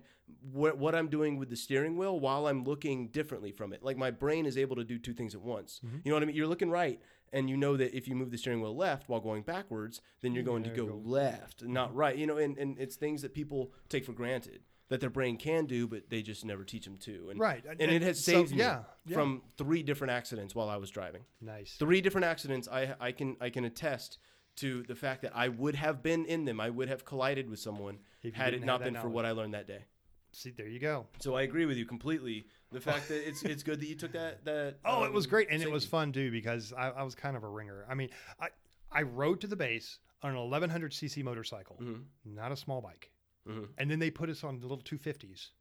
To, to, Gee, it must have felt like a go-kart, It, basically. it it really did. Yeah. And at one point they're like, "Okay, there's a sweeping left turn. I want you to take it as fast as you can." And I went, "Are you sure?" and he's like, "Yeah, let's see what you yeah, let's see what you can do. You got to keep it in the lines, but yeah, go ahead." So here I'm taking this little Ninja 250, this mm, mm, mm, little single cylinder, nothing. I could have one on each foot and still would would be using half the CCs of the bike that I rode in on, you know, less than. And so I took this bike and I dropped it into this turn so deep I was scraping peg the whole way. Scraping peg, by the way, is when you lean it over enough to where your foot peg actually drags on the ground. Mm-hmm. And there's and if you're if you're really really lucky, there's sparks and it looks really really mm. badass. And yeah, I'm just on the end. all the way through, all the way through it. And I got to the end of it, stopped right on the line like I was supposed to, and he just looked at me and said, "Come here," and just and so I take my bike and come on over to him, and he's like, "Yeah," I'm like, "Yeah." He's like, "I think you would probably be a very good instructor here." Whoa! And I went, "That's very kind. Think, but no, I, I'm I'm doing this army thing right now, Yeah, right, so right, I no." But uh, yeah, it was it was awesome. I had a great time, and and I still I did learn a lot of things. Um, always will. Scraping peg is not one of them. Kind of already got knew, that. Kind of already had that that that Way to go, Jeff. pegged, if you will. Oh! oh, All right. What is your favorite brand of motorcycle? Uh, ironically, a Buell. A Buell. Buell. What yes. is that? Um, it is an American sport bike. It is one of the finest American motorcycles you've never heard of. We had this guy, Eric Buell, in the 70s. Um, he worked for Harley, and uh, he's, he's he, he liked Harleys. He likes American, you know, work and all that. But he's like, the problem is there's no sport bikes. There's no, and and he was a sport bike rider. He used to race, and he he couldn't race on American bikes because there weren't none. Um, but he was an engineer and he was smart and he went, I, I think I could probably take one of these American motorcycles engines, you know, the the venerated V no, Harley Davidson V twin, shove it into a, a sport bike frame and get some performance out of it if I tune it right. And Harley went, we don't care. Eh, if you wanna. So we did. And he then started making all of these amazing innovations, um, like the fuel in frame. Um, where okay, you've seen sport bikes; they have these these big fuck all frames that come off the side that are basically uh, aluminum. Mhm. They're hollow. You know what else is is is hollow? A fuel tank. So he went, "Hey, I got a great idea.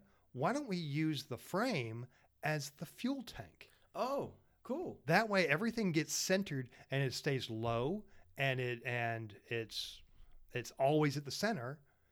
And you know, center of gravity, you're putting everything low into the middle. That I'm a means very short person. I that- know. I that- know what center of gravity is like. it became it became incredibly supple and, and agile.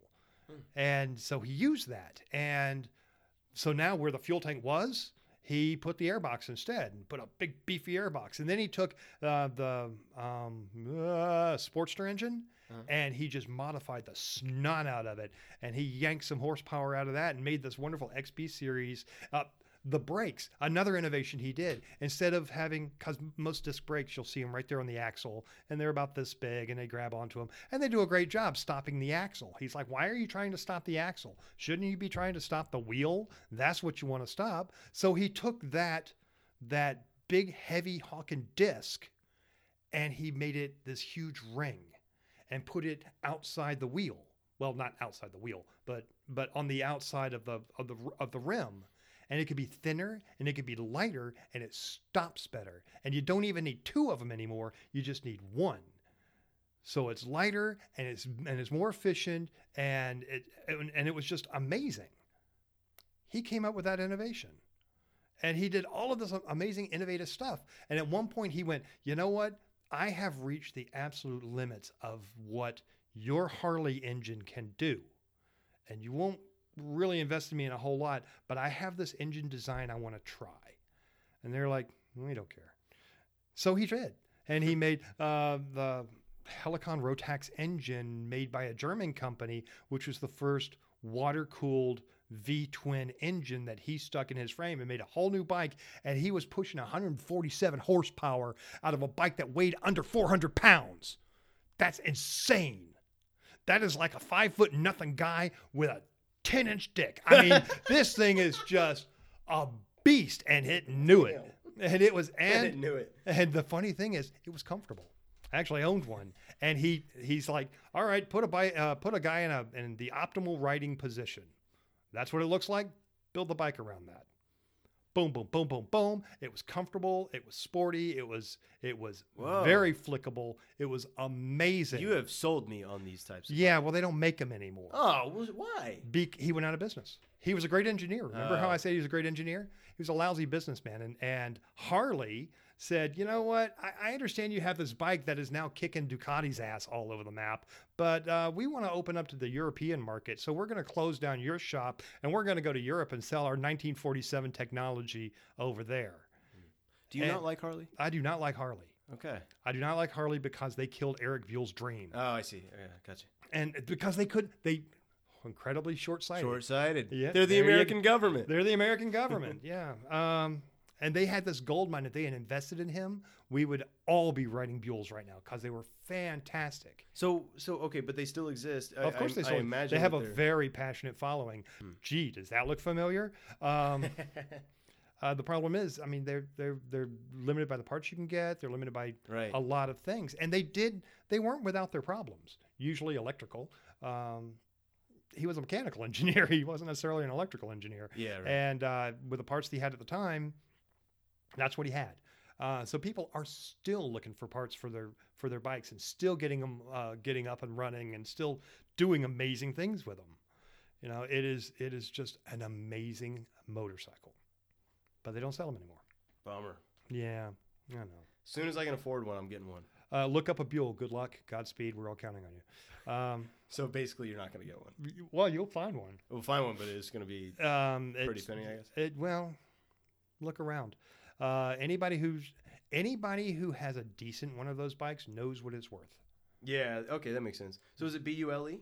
B U E L L. E L L. Oh, Buell motorcycles for sale. Let's see. Craigslist. Ooh. Oh yeah, they're all about Craigslist, Yeah, of course. Yeah. and they're a, a, a very good following on on um, on Facebook, of course, because we're all old. And Hey, I found a, a, a 2004 Firebolt for Oh, yeah. 5000 uh, XB9 or XB12. XB9. Okay, they're all right. The 12 is uh, has a little bit more power, but the 9 is lighter and more flickable. Look at you, man. This is a pretty. That's a that's a pretty. Oh, no, they're they're all kinds of sexy. You have an 07 I, Lightning. I went I went into a Harley dealership when I was out in Monterey just for fun, Uh-huh. uh, and I saw uh, one of the That's the 1125 place with all the Rs. fog. Yeah, that was all. Thank you. um, I saw an 1125R that had aftermarket um, uh, plastic on it. It was and it looked freaking beautiful. Harley dealership guy didn't know anything about it. Not a problem. I got you covered, fam. You know? so I started telling him about all the individual features of this bike, how much it weighs, dry weight, you know, its its average acceleration, the horsepower, and I ended up I'm with you know with the amount of weight displacement you have here, with the with uh, with the amount of, of reliability, with the size of the engine. By the way, the same engine is being used in the uh, um, Can-Am Spyders. Um, Whoa, the three wheel. Yeah. yeah, the, yeah, because they they are incredibly well built engines. Hmm. Uh, and I'm like, this thing is this thing is more fun than a bucket full of blowjobs. And he lost it at that point. it I don't think I've had a bucket's worth of blowjobs in my life. talked to a friend of mine. Uh, About okay. Buells, you sicko. Um, anyway, uh, BJ's. Buells. Um, I like Okay, yeah. I um, all motorcycles have a certain have certain qualities. All um, I've gone the sport bike route, Mhm. uh, and I liked uh, Hondas, uh, their CBR series. The thing I, I I love about Hondas is they are exceptional at nothing, but they are incredibly competent at Yeah. everything. Yeah, yeah. So across the board, they are fantastic. I love them. Remarkably average. Um, abo- above average Okay. on every mark, and and incredibly reliable. Very good. Uh, Suzuki's, um, and I have a Suzuki now. I have a V-Strom, uh, which is not a sport bike. Not so you'd really notice it, of course. Uh, it's more of an adventure bike, um, but uh, and and I love it. It's chain drive and it's a thousand cc's. Uh, it's comfy as all good as all get out. Uh, I could ride that for days. Um, I love it. Uh, I've tried the the cruiser route. I had a, a Shadow VT 1100, which is uh, another Honda. Um, I had a Kawasaki Concourse, which is ZG 1000, big old Winnebago. It's plastic everywhere, Mhm. and uh, I took it cross country with me. And it's Kawasaki, which means it has the smoothest clutch on the planet. It is so wonderful. Nothing better than a smooth clutch. I mean, it's slipper clutch. Beep, just pops in like it's nothing. Uh, Um, I can only attest to cars, but yeah, still. Honda, Honda, you know what gear you're in because you have to work it. Ka-tunk. Yeah. So you know it's there. Yeah, yeah. But Kawi, it's like, boop, oh, am I, am I, am I in third? Oh, I, oh, oh, I'm now in fourth. Oh, wonderful. Keep on going, and it's great. Um, but Buells, with all of their inherent problems and the fact that they don't exist as a company anymore, are still my favorite. And the reason being is because there is this inherent vitality Hmm. to the Nice V twin. Um, it when it starts rocking you. Okay, there's there was a commercial a long time ago with this um, incredibly sexy woman who was on a medical show. Really doesn't important. Uh, it wasn't important, except she was selling Cadillacs, and she said it better than anybody I've ever said. Uh, he, she said something along the lines of, "It doesn't matter how much horsepower it has. Doesn't matter it you know where it sits in the rankings. It doesn't matter what its top speed. All that really matters is when you cur- turn the car on, does it return the favor? Ooh. And at that point, I had a thing for redheads and wanted to fuck a Cadillac. So it damn sure worked. But that's it's the same with a Buell, in my opinion. I when you Mm. get on and you pop it, and you you are holding an animal by by these metal reins. You know, these aren't Yeah. handlebars; these are reins, and you were ready. You On know, steel Yeah, horse come on. I ride. I call I, I called it rolling thunder. You hmm. know, because it sounded. that sounds like, that five foot tall man's ten inch dick. Yeah, exactly. That's exactly what it was. And I was holding it by steel reins. Come on, Chauncey, there's fuckery about. Boom. And I would hit. And when you you could tell, you could tell when I hit it mm-hmm. and really cracked it open. If you what you heard were two sounds. The sound of this thunderous beast rolling past you and this maniacal laughter coming out of a plastic helmet. And I was gone. I was Red Barchetta at that point. You know what I'm talking about. Is right? he a motorcycle racer? racer? Red Barchetta? Red is that a is that a clown? Rush, Red Barchetta. Oh, is he a is he It's a in the- song. It is a song. Oh, got it. And you listen to the words and you'll understand exactly what that reference is. Got it. I will Um, listen to it once we're off so that I don't have copyright issues. Fair enough. Um, but it's freedom and it's it's amazing to be on any kind of motorcycle, really, knees in the breeze. And you can see it when when you pass another motorcyclist, you drop your hand and give them the give them the peace sign. I've seen people, and they do it too. that, Yeah. And people that don't know, they, they're like, "The fuck are these guys doing?" It's a brotherhood. yeah. It's, I mean, you Chiefs are do that too. you are both, you know, sharing that same little patch of wind. No, you are making a patch of wind Mm. to share with someone else, just for that second, and you are brothers, and it's amazing. Doesn't matter if you're going in different directions. Doesn't matter if you're going the same direction. What matters is that you're sharing that same piece of sky. You know, I can see you being like the voiceover guy for motivational videos. It oh. shows like penguins like struggling to get to the water and they're fumbling over each other and they're avoiding all the seals and they fucking finally make it into the water and then the next thing you know they got sharks coming at them and they've got to avoid the sharks and then they finally make it into the open water and they find their fish and they bring it back to feed their family and the whole time you're over it like and there the penguin goes. He's got his freedom and he's got his water and he's making his waves for him and his friends. You'd kill it man. You'd kill Yes, it. that's exactly what I'm ready to do. Yes, let's do that. Because I have the face for radio. Um, exactly. But no, you know, and here's the funny thing: when I first got a motorcycle when I was a kid, uh, kid, quotes, um, when I was 16, I I wanted to get a motorcycle, and a friend of mine had a motorcycle, and and uh, my mom watched another friend of mine take that motorcycle through a stop sign and said. I forbid you to get a motorcycle. Yeah, as- as so do, she yeah. just pretty much green lighted that whole project. Uh, Right. So, so I got a motorcycle, and the whole idea, the first thing I thought was, oh man, chicks are gonna love this because you know, uh, you know, when you're a teenager and younger, you are basically a hormone in a button-up shirt, and so I, everything was about There's that motivational you know. Where can I put tab A? Where's my slot B? Uh-huh. Let's find this. This will help me find it, and it became so much more than that because you know when you realize girls don't like motorcycles. They really don't care. Because, you know, you got to put a helmet on, it messes up your hair. oh. Can't see your makeup. You know, all the girly girls are, I, you will find some, and the, again, broad strokes.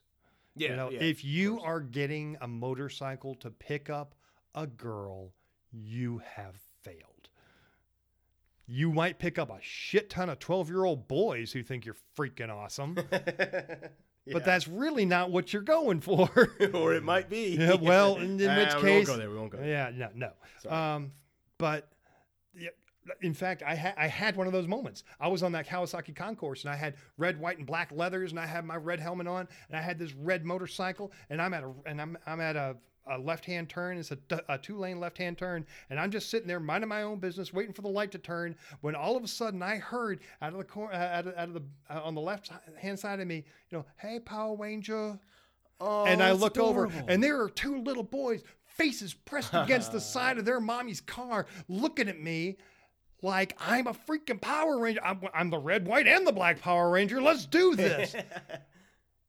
so just before the light turned, I gave him this stupid, ridiculous hand gesture like salute. moves or something. Oh my God! You would think I had just given them a bag of candy. They're like, and I uh-huh. take off, boom, gone. And for that moment, I was there. It was amazing, and it was amazing for them. And I probably made a couple of riders. So, mom, I'm sorry, you had it coming though. You know, She's like, it was Jeff. it was, It Jeff. was that Power Ranger asshole. yes, yes, it was. Damn. Sorry, not sorry. Um, but no, you don't ride for that. You don't ride. You ride for you. You ride for you. Yeah. But that is not even necessarily you. You, you, you stop being that person. You know, uh, you, you, the cyborg came from the idea of a cycle and a rider together. Really? Yeah, I think I heard that, read that somewhere. You mean Cyborg the superhero or Cyborg just cyborg, the, idea the of idea, a okay. cyborg. Gotcha. Um, because motorcyclists, because you and the machine are the one Right. thing. And okay. I always say my meditation starts at 60 miles an hour. You know, I, I've said that, you know, That's good. because at that point, um, and I could pitch out statistics all day long that, that the average motorcycle rider when he's riding makes the same amount of split second decisions as a fighter pilot in combat. I totally believe that.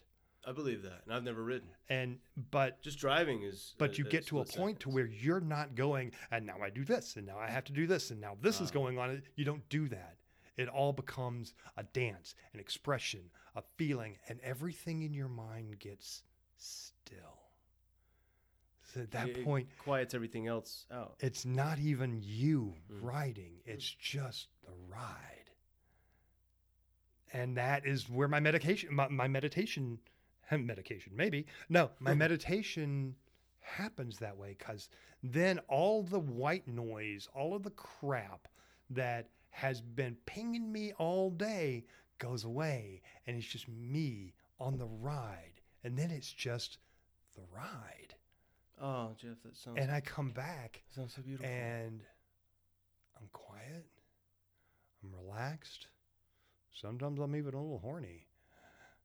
But what I am not is stressed about Yeah. all the other shit. you know, you get the same feeling that you get. I get from bacon salmon. Hmm. Yeah. Tell me about that. Whoa, whoa, whoa, whoa. Do it slow. You preheat the oven. all right, all right, no, no. you bust out the olive God, oil. I'm so hungry. Do you mean hungry or do you mean horny? There's a difference. No. oh. all right, let's. Um, Okay, yeah. all We're gonna wind it down. Last thing I'm gonna ask you about because this has been amazing. Thank you. Um, give me someone in your life uh, who has inspired you um, in any way. Just anyone you want to talk about. Doesn't have to be the one. You don't have to. You know. my dad. Okay, talk to me about your dad. Absolutely my dad. Tell me about him. Okay. Um, when we lived in Alabama, my dad used to top trees. Dangerous freaking job in 1969 to 1971 when I left. Because you actually have you have spikes that you put on your on your ankles. You have a belt. You shimmy your ass up a pine tree. Oh, they do that in like the lumberjack competitions. Uh huh. And Yeah. then you top the tree. You literally cut the top of the tree off. Okay. That was his job. Whoa. he got paid a damn good bit of money. My mom worked at uh, at um, the army base. She was working for defense contract, and they said the army base is closing. Um, if you want a job, you're gonna have you're gonna have to move. You got to go to Atlanta. My dad just did. My mom's like, we have to we have to move to Atlanta. He went, okay. Hmm. He threw away his business, of which he was making a lot of money in his job, and and you know he had roots, no no pun intended. There, just everything. He just and started over at like forty, just started over. At uh, no, at like thirty something. At, anyway, he started over. Started over later on in life than you would expect, yeah, Yeah. um, for my mom, and for his family. and he loved her, and he loved he you. just did it. And he, I remember his next job. He was um, a um, exterminator. He makes chemicals, and he'd go to places and he exterminate bugs and stuff. That was his job. It's a crappy job. It's a shitty job, which he did very well for his family. His next job, the one he he ended up in, um, he worked construction. Uh, he uh, they would build industrial furnaces, like huge foundries, and uh, he would pour the concrete. He started out as a day laborer, and he worked himself up to being the foreman of the company. You know, the uh, on the major product major projects. He never got past high school. I'm not entirely certain he finished high school but he was making architectural plans for industrial furnaces on one of those big yellow legal notepads, Yeah. freehanding by hand with measurements and gradiences and dis and densities and and stuff that blows my mind with you know to pour out of concrete. And then he would create the mold. He just built it out of wood. And he would make the mold. And there were certain companies that would not take his construction company on unless he specifically was the foreman throughout the Southeast. He traveled all over the place. He could tell you where every Waffle House in the Southeast is That's impressive. and at least one waitress.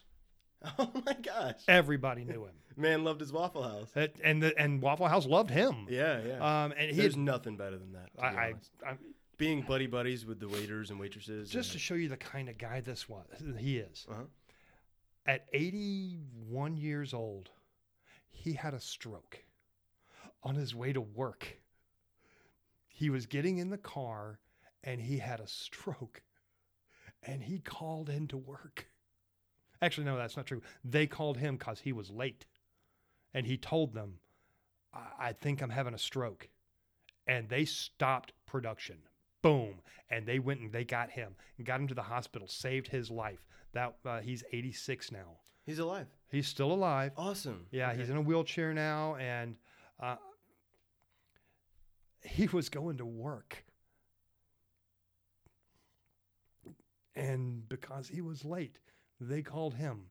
That's the kind of Yeah. man he was. See what you're saying. The kind that you could count on, the kind that was always there for you, the kind that loved even at the expense of his own body. I mean, he working with industrial furnaces, you have to use a lot of fire brick. Fire brick absorbs water. And I, and when I say absorbs water, I don't mean like your sponge kind of absorbing water. I mean it would take the the water, the moisture out of your hand.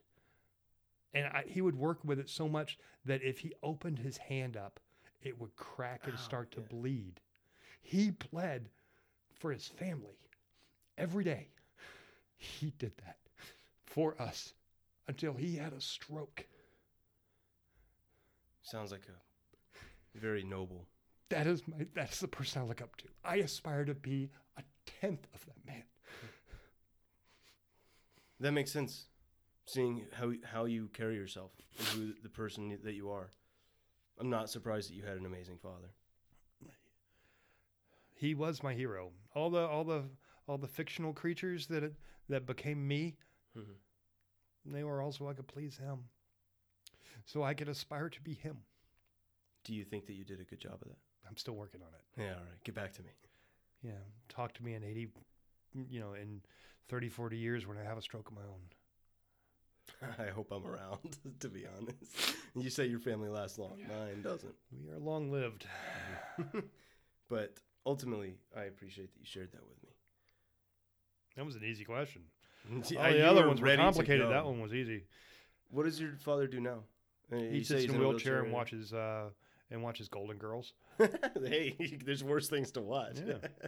That's cool. Hmm. Who's his favorite?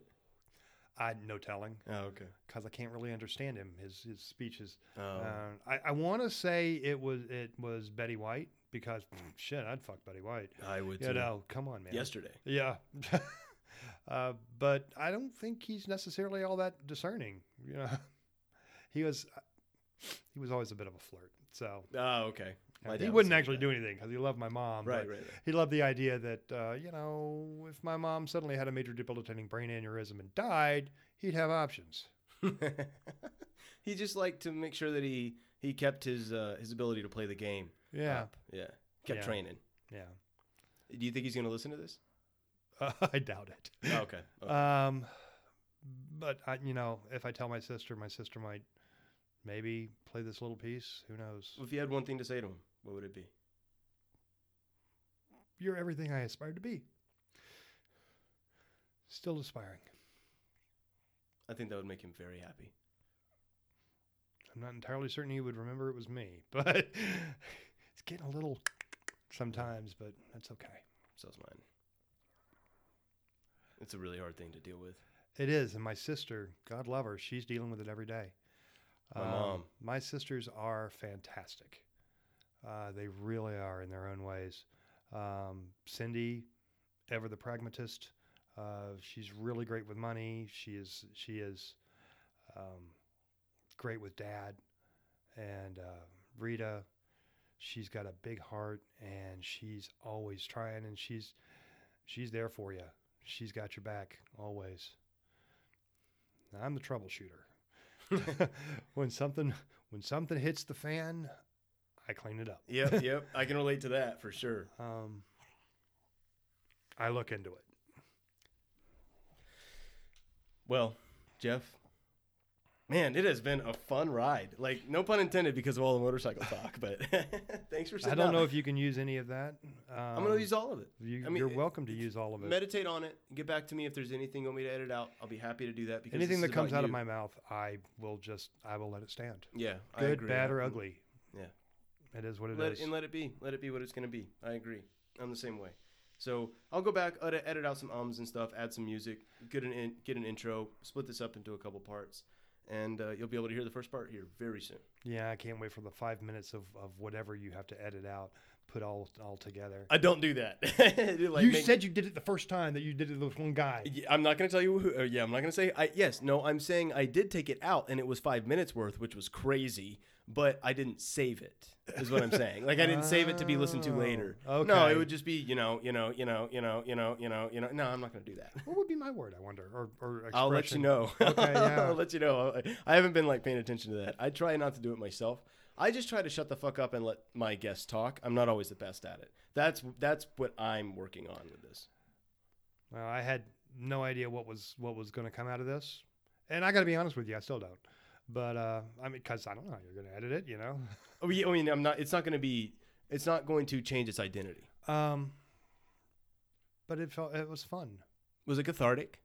Eh, some parts, yeah. Yeah.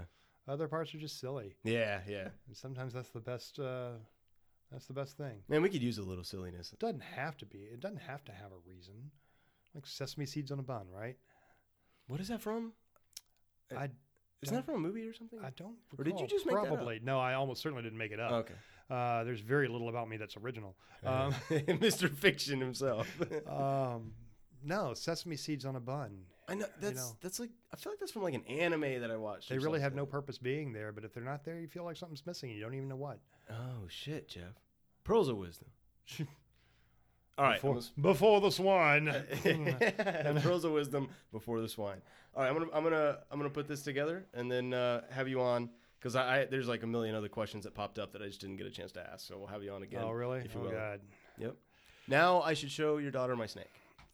My, That's not my a euphemism, snake- by the way. My pet snake. Oh my gosh. He actually has a fucking snake.